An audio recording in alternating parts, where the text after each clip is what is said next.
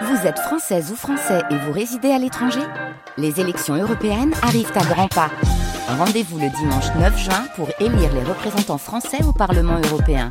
Ou le samedi 8 juin si vous résidez sur le continent américain ou dans les Caraïbes. Bon vote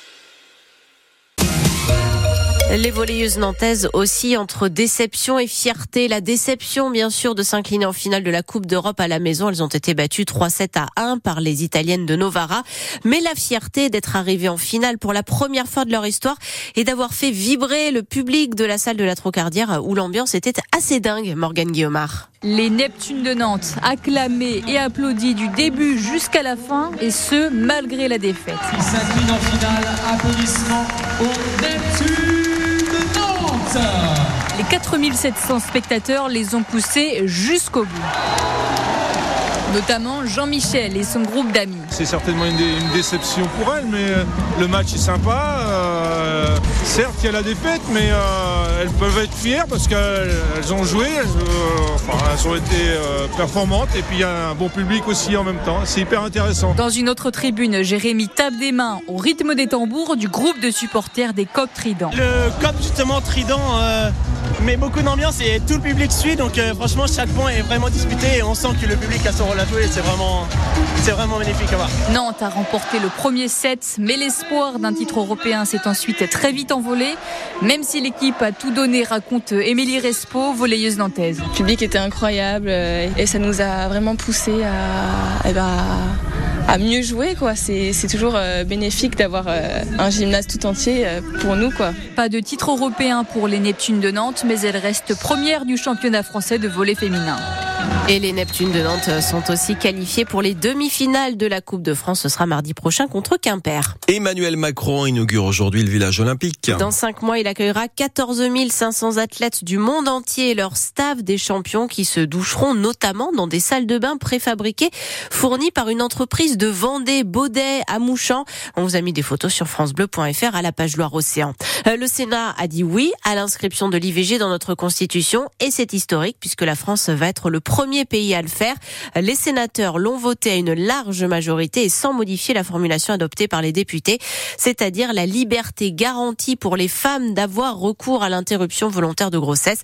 Et Cyril Ardo, ça a entraîné de nombreuses réactions enthousiastes pour la plupart. Explosion de joie des militantes féministes dans la tribune visiteur du Sénat. L'aboutissement pour elles de plusieurs mois de mobilisation qui, de l'aveu général, a fait basculer certains élus. 16 sénateurs LR soutenaient ce texte il y a un an. Ils étaient 70 hier soir.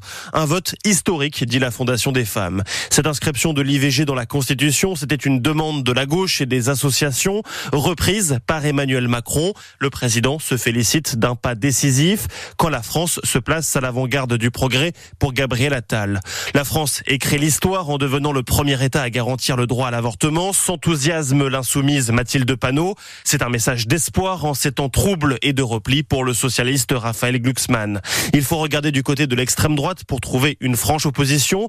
Les Français ont du mal à se nourrir et on essaye de détourner l'attention, estime par exemple la députée RN Edwige Diaz. Et tout n'est pas fini hein, pour l'inscription de l'IVG dans notre Constitution. Le texte doit maintenant être voté au 3 5e par le Parlement réuni en Congrès euh, ça aura lieu lundi au château de Versailles. Quatre hommes sont jugés à partir d'aujourd'hui pour l'attentat terroriste de Strasbourg en 2018. Ils sont soupçonnés d'avoir fourni des armes à l'assaillant qui a tué cinq personnes sur le marché de Noël et qui en a blessé 11 autres. Lui a été abattu par la police après 48 heures de traque.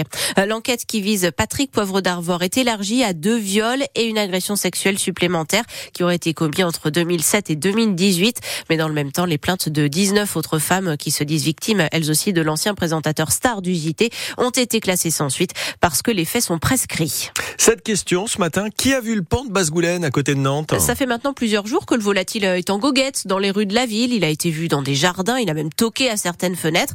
Mais jusque-là, impossible de le capturer. En plus, son propriétaire ne revient de vacances que lundi prochain.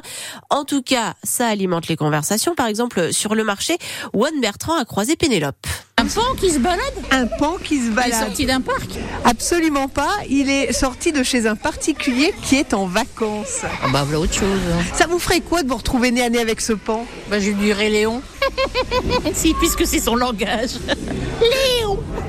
Ah mais je vois que vous êtes connaisseuse en pan, madame. Bah, Qu'est-ce que je ferais? Bah, Je signalerais ça à la gendarmerie, tout simplement. Apparemment, c'est pas facile à capturer ces bêtes-là. hein. Ah bah non, euh, c'est normal, ils sont, c'est un peu sauvage et puis euh, ils ont peur de l'homme, hein, c'est sûr. hein. Vous comprenez qu'on puisse avoir ça chez soi? Non, c'est complètement débile. C'est des gens qui veulent montrer euh, leur puissance financière.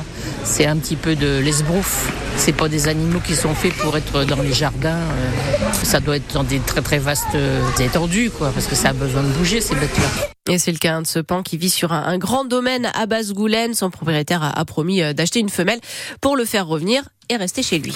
Euh, je reviens au sport euh, avec le foot et, et l'exploit des moins de 19 ans du FC Nantes en Ligue des Champions des jeunes. Ils ont battu Salzbourg en Autriche 1-0.